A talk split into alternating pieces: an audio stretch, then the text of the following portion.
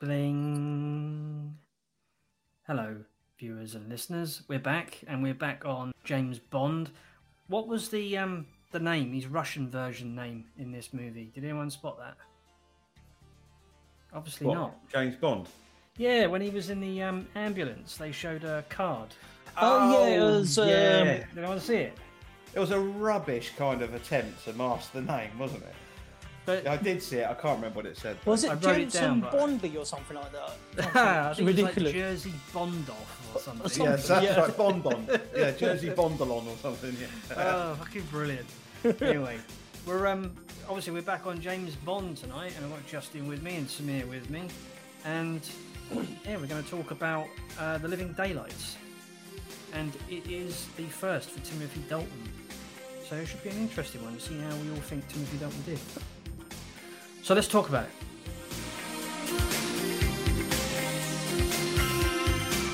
KGB agents One's a double agent. Bond is sent on a secret mission to go and kill the head of the KGB because they think he's trying to escalate war in Afghanistan and buy weapons and all that kind of stuff.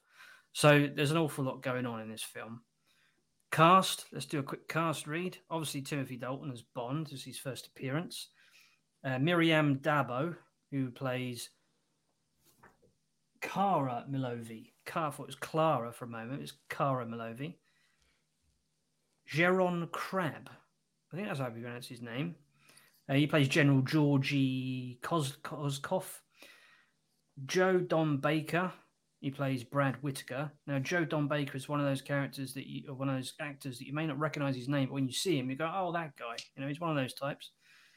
John Rhys-Davies, who plays General Leonid Pushkin, and Art Malik, Kamran Shah, he plays. Um, we should give a mention to Andreas Wisniewski. I think that's how you pronounce that. He plays Necros, and he was the guy that was in Die Hard. Yes. He was one of the twins, so that's why I thought I'd mention him. All right, cast synopsis done. Samir, what have you got fact wise? Anything?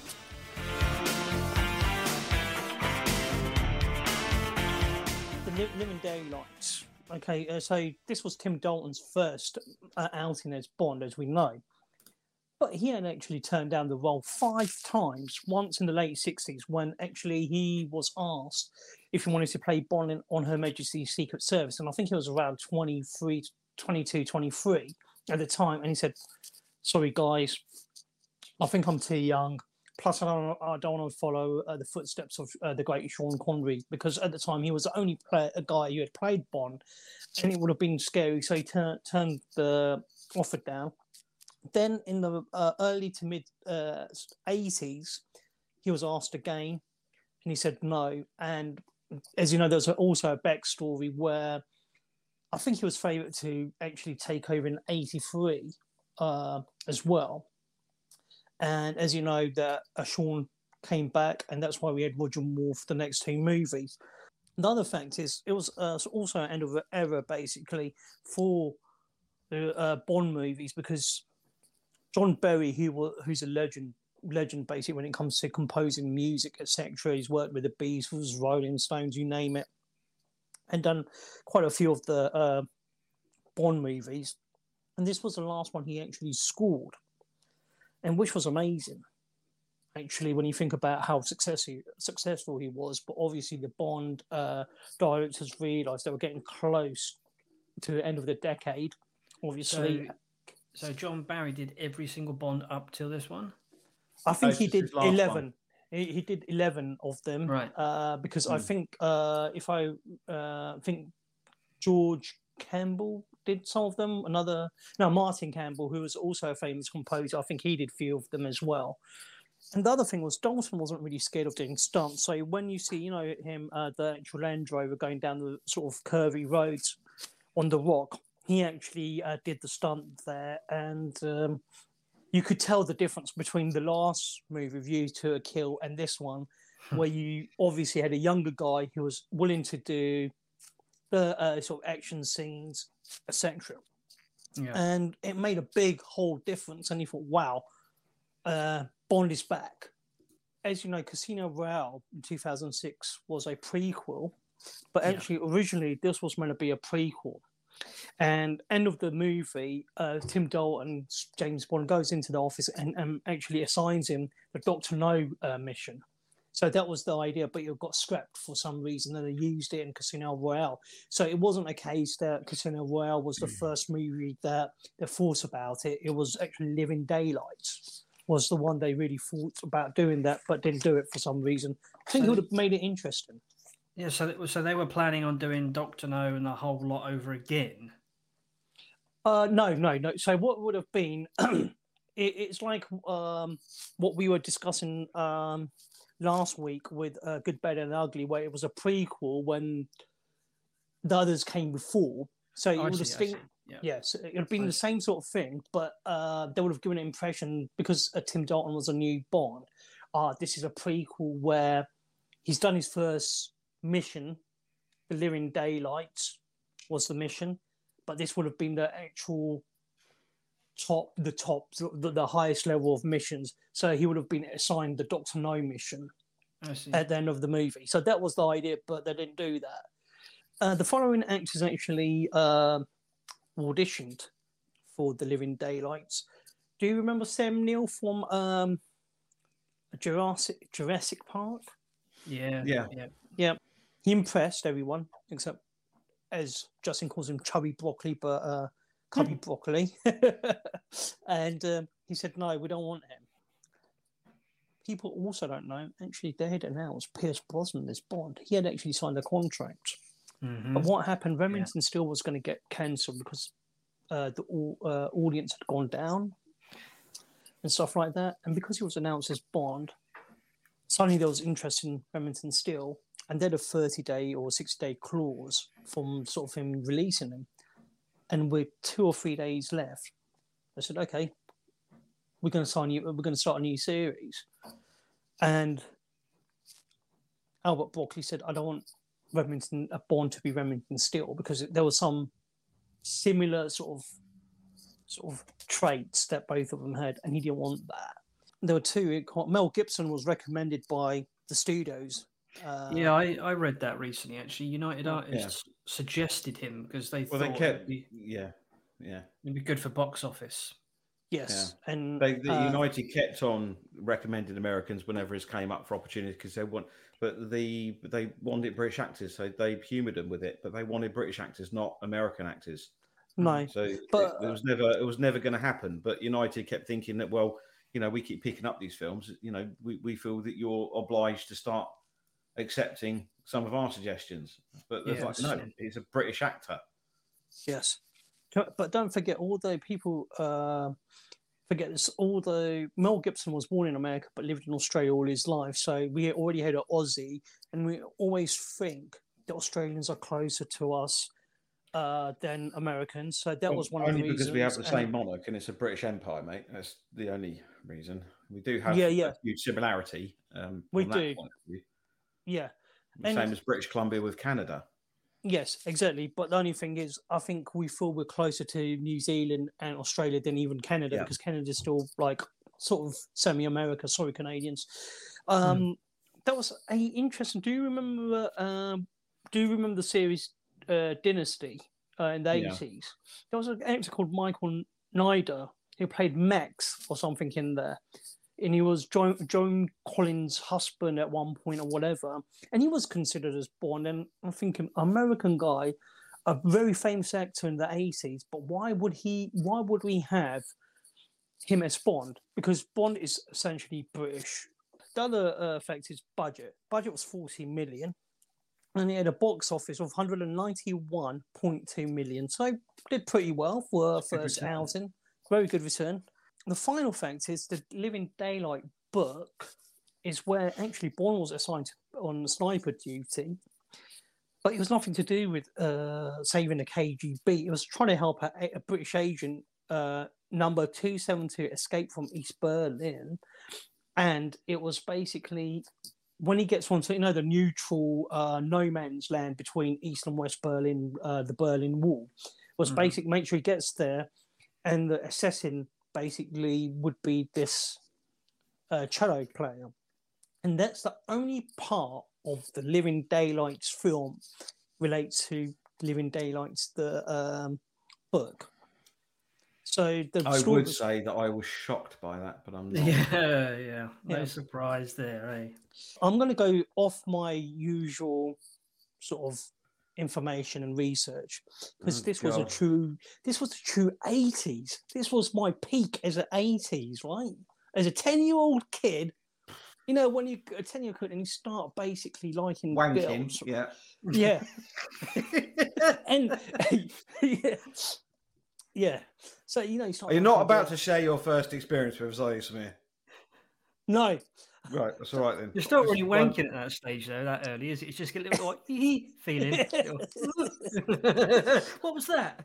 they were my first crushes as well. So I'm going to mention them. And I, I think the, that's why I want to say 87 was such an important year because it, to me it was. Kim Wilde, oh my God, mate. I'm telling you, I wish women were like that now rather than having these Botox shit and artificial eyebrows and Uh, so on. you Like, all right? Oh, Are you all right, Samir? Do you need to like a moment? Let's get- No, it's no, good, no. it's good, it's good, Get excited. Go on. yeah, Kim Wilde. Then he had Carly Malone. I should be so lucky, right? And it was all that. And I don't know if you remember the VW advert, Paula Hamilton. I don't know if any of you remember that advert, but it was like the adverts were as good as movies, and she was another one. Wow, I'm telling you, I thought bloody hell. But we went to. you- so you uh, had a really blurry TV screen at this time, didn't you, Samir? yeah. I remember going to. We did the Far East as a family, and our Right, we can first edit all this out, Paul. Don't worry. yeah. and we went to uh, first one was Bombay, and we went to the Taj Hotel. Myself, my dad, and my sister. And I went to the swimming pool side, and oh my god, my first real life sort of crush was there. This lady, brunette, blue eyes, in a white bikini, and I went. My tongue fell out, and I thought, oh, wow and I remember that, and that's why this movie is also very special because I remember it brings back all these memories uh, uh, of my first first crushes and all the sort of experiences experiences you have as an adult.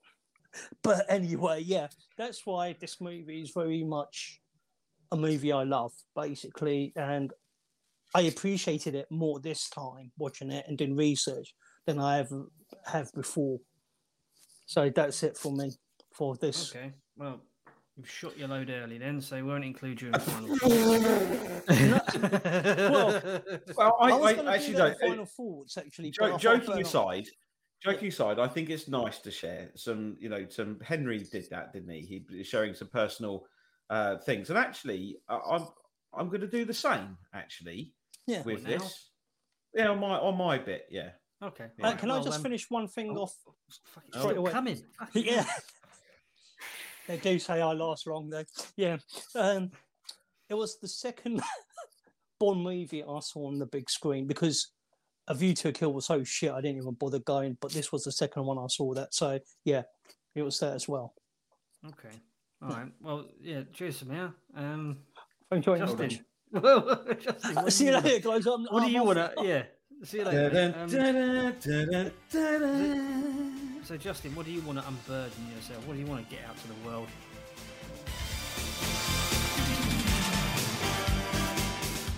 Um, I spent a lot of my childhood in Eastbourne because that's where my dad was born and bred.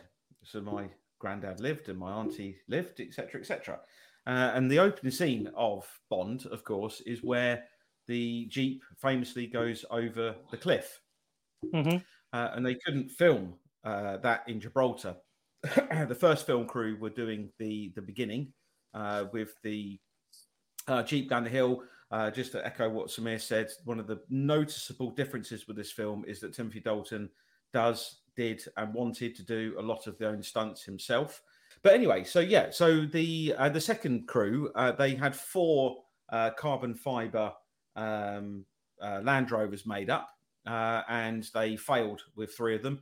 And eventually, on the fourth one, it, it fired off the beachy head perfectly. The remote control parachute came out, the dummy came out, and it exploded perfectly, uh, etc. But the the jeeps were at the bottom of the cliff for quite a long time. They managed to recover because one of the deals was was the Dorset Council said that you can do it, um, but you've got to clear all the debris. Uh, so yeah, so they were at the bottom, and one of them was at the bottom of the cliff for uh, a very long time, and I, I can remember going and walking around it uh, when I was uh, when I was a lad, when you could actually reach out that far, you could actually walk around there. You can't now, um, but you can then on low tide you could walk around there. And I remember walking around this thing uh, and admiring it, and my dad telling me all about how they fired it off on the cliffs and all the rest of it. In terms of sort of observations and continuity, generally with this, so uh, there was one slight big one, which I get out of the way now. So the the Hercules, the C one thirty, uh, that they used for it. Um, again, a bit like the helicopter in View to Kill at the beginning, they had a full size. Um, like a four to one, then, then a couple of remote control ones.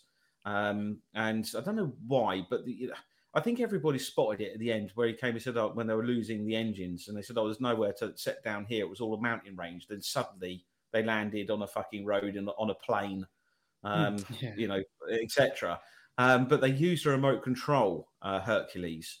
Um, but of course, the, the, at one point it's a two-engine Hercules, another point it's a four-engine Hercules. So that, they kind of messed it up a little bit, but everything else was almost identical. So you may not have necessarily spotted it, but yeah. uh, it was noticeable when the, when it was coming in down because you could you could tell it was a little model plane with the blades, but you were so wrapped up in the amazement of the stunt, which was actually pretty cool. But on the on the plane um, with the uh, sacks fl- uh, flapping at the back, uh, one of the stuntmen actually um, fell, and if the supporting guy hadn't have seen it, which is what his job was, I guess he would have done, and jumped out after him, he would have died because he knocked himself out at the end where the thing is really going yeah. up and down. Yeah.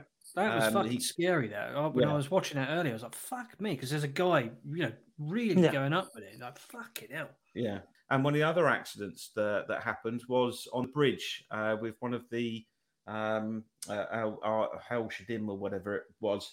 Um, as they were going over the bridge, he fell off. He was shot and he fell off the horse. Uh, he actually very badly lacerated his um, arm oh, yes. right down to his artery, and he had to go and have emergency surgery, which um, Chubby Broccoli's missus helped with. Uh, we talked about um, John Barry. So this was the last one that he did. Can I just uh, say something about the plane? Uh, yeah, go on. yeah, of course you can. Yeah. Yeah, sorry about that. Yeah, well uh, done. Anyway, moving on. So it, it, it, was actually the same plane they used for the actual um, practice operation at the start of the movie. Was, was the same Hercules? Yeah. Yeah. Why are you drinking out make... of a jam jar? Oh, it's gin because I ran out of beer. Yeah, but oh, enough, not enough beer in the fucking world, mate. That's, that's not a gin glass. That's a fucking jam jar. yeah, that's what they use these days, don't it's they? A, it's like a, but it, it, does look like a jam. Yeah, but anyway, whatever. you modern trendy wanker. What's that crap? Yeah, but it should have a straw in it. But it, I thought you'd take the piss out of that. Yeah, a little uh, fucking little paper umbrella in it and all with a cherry. Yeah. Anyway, yeah. yeah. Probably wouldn't have known this, but the conductor at the end. So at the end of the film, she's playing the violin, she's doing that. what? yeah. She's doing all that little pouting while she's playing the, the cello. Right. The conductor of the orchestra is John Barry. I just also wanted to mention the the um, helicopter, the Huey, that uh, the medical Huey you see at the yes, um, the country yeah. house, yeah, um, was um, was actually uh, has got a history of itself. It served in the Falklands, and uh, the British took it back off the Argentinian army uh, after they stole it, apparently.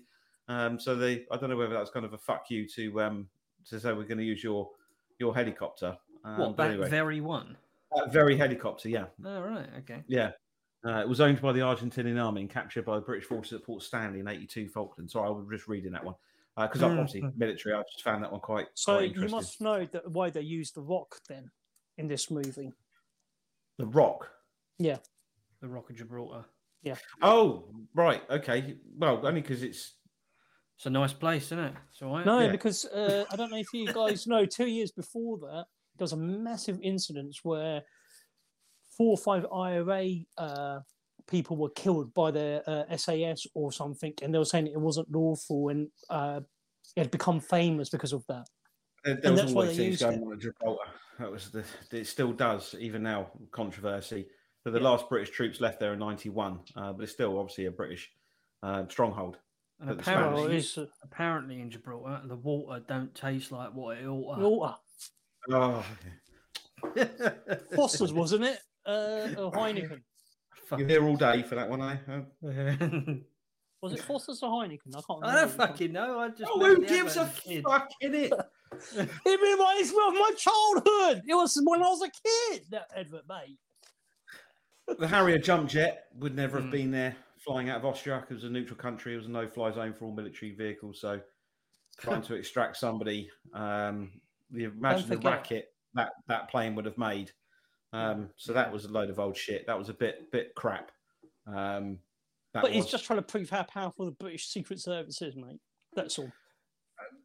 Or how stupid that sniper rifle that he's using. I mean, it's a bit over the top for a fifty-yard shot. I mean, you could have done that with a silenced pistol.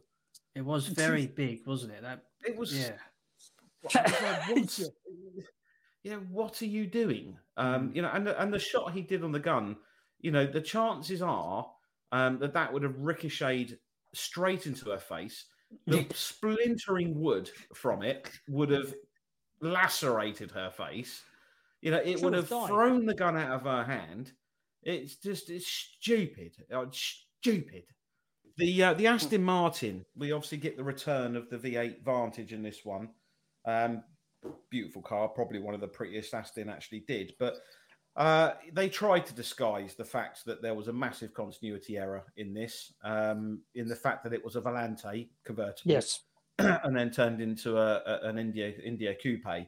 Um, they tried to disguise it when he came in, and they said, "Oh, we're just winterizing the car," but uh, it, it, it's still uh, right stupid again. Oh, is that the- a bit where they're putting the roof on it? Yeah, Yeah. Yeah. They try and disguise the continuity by by him saying, "Oh, we're just winterizing it at the moment," uh, you know, etc. And did you know at that point where they were filming it that um, uh, Princess Di and uh, Prince Charles uh, had visited the Pinewood Studios? Um, Yes. And the bit with, with the ghetto blaster with the rocket launching and exploding was actually Prince Charles pressing the button for that to happen with the Aston Martin. So where the wheel comes off, uh, Hmm. as he does that, what looks like a massive circle that ends up actually only being a very tiny circle, which is like a the size of what you'd only get if you did a donut, not like drive around. I, I don't know Mhm. why who thought of that. So well, let's make it look like the Aston Martin's drive around in the big circle, cutting a hole, and then when you actually go on it, it's a quite a small hole. Something simple as that, just a bit stupid. But when the, the Aston Martin stops, you can see that the edge of the thing is serrated like a like a knife. Uh, it's only you only see it in a split second. Um, but as the but as it jumps up over the the Dewberry Watts it, which by the way they ruined an Aston Martin doing that because it froze the valve. So when they tried doing it first time, it the, the, with the gas on the on the projecting thing, it froze. So it kind of went "Bleh, pff," and it just kind of went and just sort of went up and then dropped straight into the hut uh, and wrote off an Aston. But anyway, the uh, uh, you can see the tyres on as it comes up and over. Again, which is a bit bit daft. And the the cello uh, Yeah. case. Which in, the concept of it, when you actually think about it, oh, you could just open up the cello case. It opens up in two. I mean, it'd be better with a double bass case because it's bigger. But you can get the idea. You can get somebody sat on either side and then sort of use it. it it's a perfectly conceivable concept. But of course, Yeah. to do the stunt, you have to be able to steer it. It's got to be, you know, rigid. You could see the the, the thing he was steering on the bottom of the cello was all rubbery. You know, sort Yeah. of like bending. And those are sort of pull out. It's a pull out peg, so you can set the height of the of the cello that he's sort of using, but you can see it's all like flimsy um, right. and stuff. Is that not interesting though? Well, no, I just another- I'm, I couldn't picture it. All I've got is Oh. like two cunts going down a fucking Yeah. snowy mountain in a ch- in a ch- supposedly a cello case. Largely, that's probably. I, th- I think sort of the the fairground scene. I I- they they sort of just commented how you know when the you know when the door smashes on Matey Boy and he, he Saunders, presses yeah. Saunders and he and he does the balloon. Yeah. Um, you know, that got quite a lot of criticism at the time, you know, saying, oh, you know, sort of the revengeful look of Bond. But it was one of the things he wanted to try and get into Bond was that that sort of more humanized element that it actually was becoming a friend. And, uh, you know, the fact he went after the first balloon that he'd seen quite vigorously, even though he had no idea that was even related to it, sort of showed that human element, um, you know, Mm. jumping over and thinking, oh, shit, that's not anything to do with it. and sort of that that that sort of react um, that response or reaction. You know, rather than sort of thinking like a super spy, like a superhero, he's just reacted to it. So that's that's about it for me. Oh, uh, Okay. the only thing, other thing I did want to mention actually, much prefer the opening credits for Pierce Brosnan of the Pet Shop Boys than I did for this with a-ha. By the way, uh, I don't know if you've listened to the the soundtrack that was going to be with with Pierce Brosnan rather than Tim Dalton, and it's it's um, Pet Shop Boys that do the do the tune. Okay. No, I wasn't aware of that. What was it? Yeah. Still the same Living Daylight soundtrack, just a Pet Shop Boys version. No, no, no, completely different song. Same same video, same backing of all the images and silhouetting. Um, but it, as it comes up, the gun comes up across. It says Pierce Brosnan, and then it's the Pet Shop Boys that come in with a completely different song. All right, is that something you can find on YouTube? Is it? Yeah, it's on YouTube. Yeah, All right, okay. So So, ano- that's worth mentioning then for our viewers. If you haven't seen that, go check it out. I certainly haven't seen it, so I'll be Yeah. checking it out. it's the it's the alternative opening credits. Okay. Because as Samir said, Pierce Brosnan had signed up for it. It was ready to go. Yeah, It- yeah, you it's ready. So yeah. I, I think I think it was Tomorrow Never Dies. Pierce Brosnan, um, with the pipe uh, the pipeline, the oil pipeline, where they're getting the thingy and they're going down inside the pipeline. Of course, in this film, we see it gets into a thing called a pig, and he's Mm. blasted down the pipeline. But there's quite clearly in the film as they're panning 90, de- 90 degree bends. So how the fuck was that thing going to get round that? I They just- must have designed to do it. Yeah, yeah. well, the, the whole thing was a bit crap, wasn't it? It's like because what's his face? Bloody Q was never gonna. Do you see the length of the stairs up inside that? What looked obviously like Oh, yeah, a Victorian I mean, gas yeah. tower. The guy Yeah. flashes like going, "Come on, get on with it." You're thinking he must have thought, "Fuck off, mate." Yeah, I'm did you see him fucking taking some nearly eight years old? Yeah, he took a pill at the top of it. Yeah, Yeah. yeah. Did he? I don't know what that pill was. hell. Yeah, yeah. You see him out of breath and that, and he, he, he knocks something back. I don't know what it was. Don't forget. Come on, in, let's do uh, final thoughts. Fucking yeah. hell, we'll be here Let's all go. bleeding night.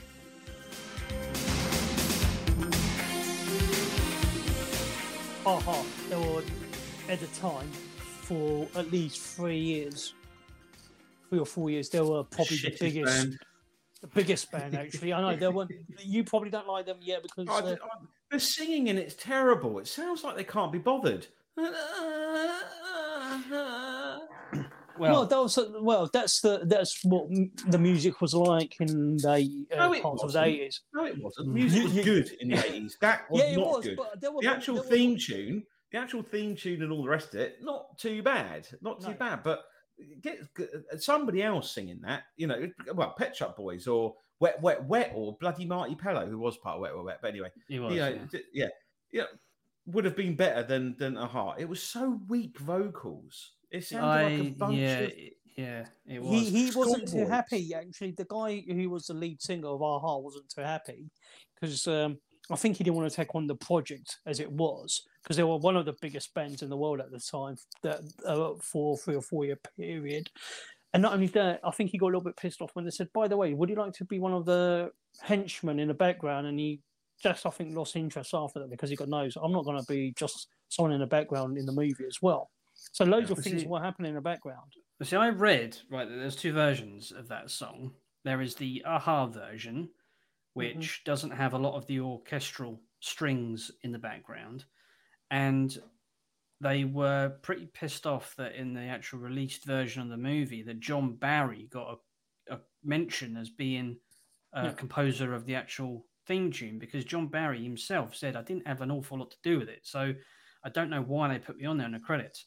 But he introduced, um, yeah, the sort of the more Bond sounding bits to that, Mm. and I think one of the albums that a-ha released, they they, they have released uh their version of that song, which is actually one of their crowd favorites, and they uh, they do sing-alongs and stuff at events to that with the lyrics and whatnot. Theme tune, yeah, I think it was a weird. It is a weird one. I agree. It's um, I didn't dislike it, but then I Hmm. didn't like it either. It was very strange, yeah, considering you know what you've very eighties. It's very eighties. Oh, very, very, definitely, very. In fact, all the Mm. music, all of Yeah. the music in this is incredibly 80s. It's very, very clear. Um, but you think about View to a Kill, that Mm. soundtrack, Yeah, yeah. and now this, it's like, in it, it's like letting the air out of a balloon. Just, think, fucking hell. It's a very different sort of tone, very different speed, very different tone Yeah. to it. And I think that's partly because of the changeover between Moore and Dalton. They wanted this new sort of young, vibrant, um, you know, get go sort of thing. But then you would think something like View to a Kill was much more sort of tempoed to Much the better. Dalton, Yeah. yeah, Yeah. than um, than that. I mean, I was thinking of, of, of Dalton in general as well. Um, I really liked him as Bond. In Brilliant, fact, I think. Yeah, th- this Bond movie actually was a real refreshing change for me, and I really enjoyed it. I actually enjoyed watching it. There was Isn't no it a shame he didn't take it instead of Moore? It would have been interesting to see all of those films before as Timothy Dalton instead of Roger Moore. Yeah. Well, see, Dalton was very hesitant, though, for some reason. You know, right from the early stages when he was asked to do it and invited to do it, even at this stage when he accepted for Living Daylights, he was still very, very hesitant about it. I think also uh, I'm going to come back to the original Bond, Sean Connery. He would also say that fucking Bond, that bastard just won't leave me alone. Even when he became a megastar, Bond was there, and I think Tim Dalton was that was where the problem was, and all the actors, even to this day. Daniel Craig says, "I know it's changed my life, and I'm never going to get out of, They're of the just shadow saying that to be nice, Samir. You No. can't say the guy was a cunt and he was crap. You know, no, no, I'm not it- saying uh, he's you know, crap. I'm not, you misunderstand what I'm saying. I'm not saying he's crap.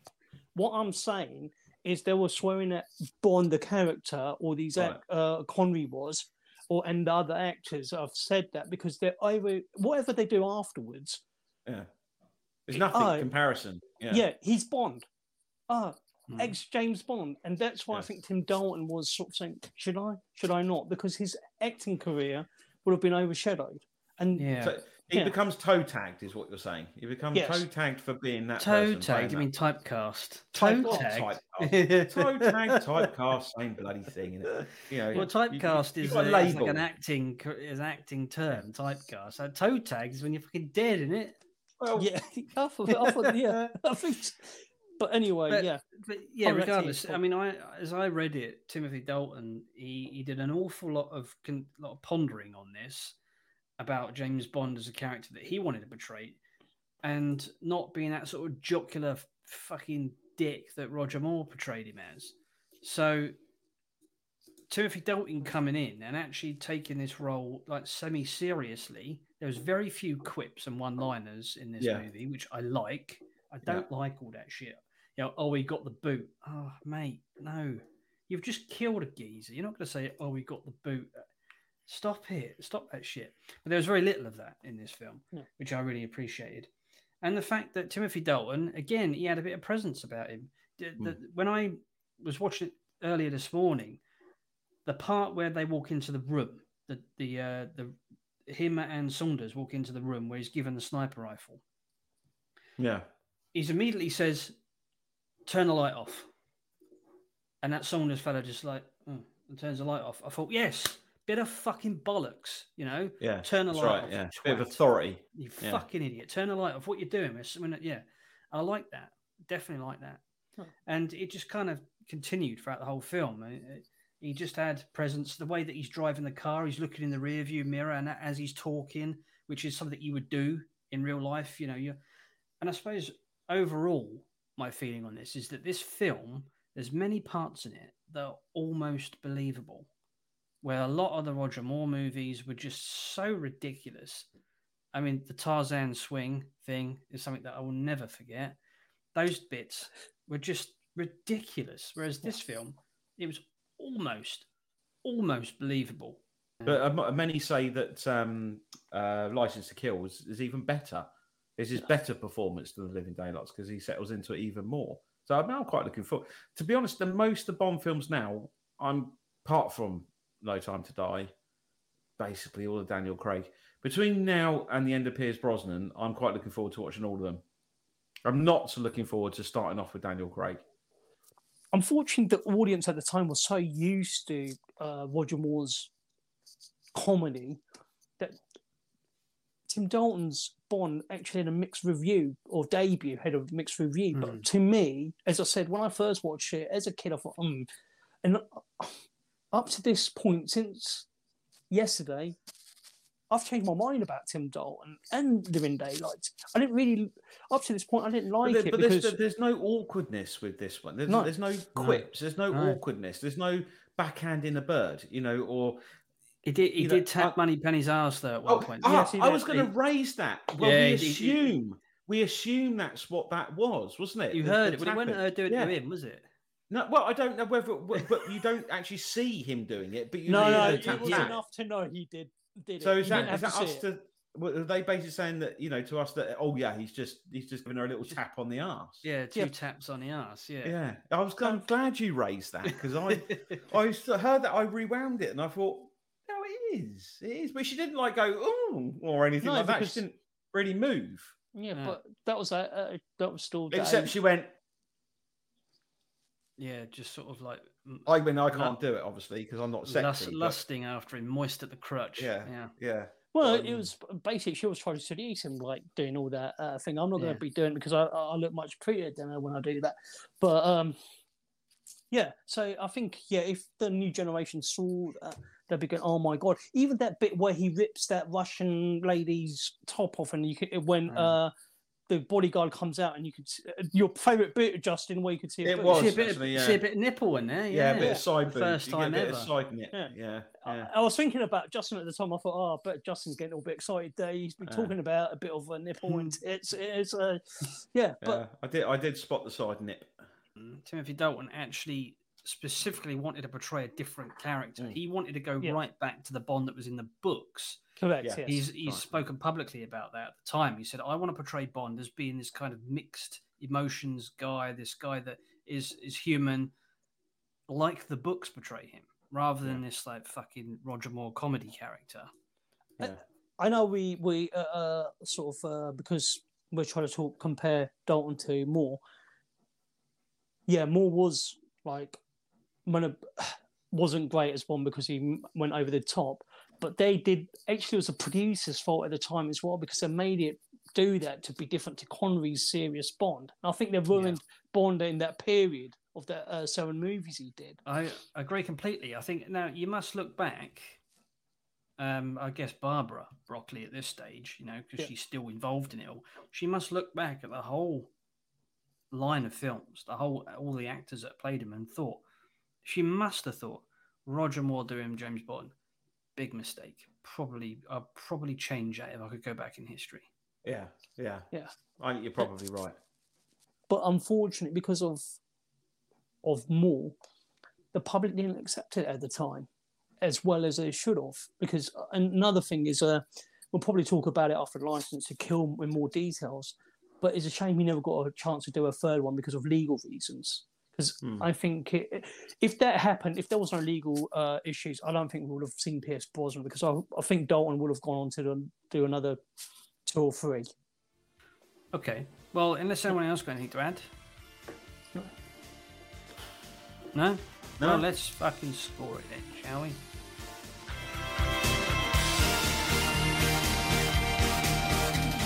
I can't believe it this time, and I'm going to on surprise you guys. Last time, last time Mor- uh, Bond was out, I gave a very low three, and you know why.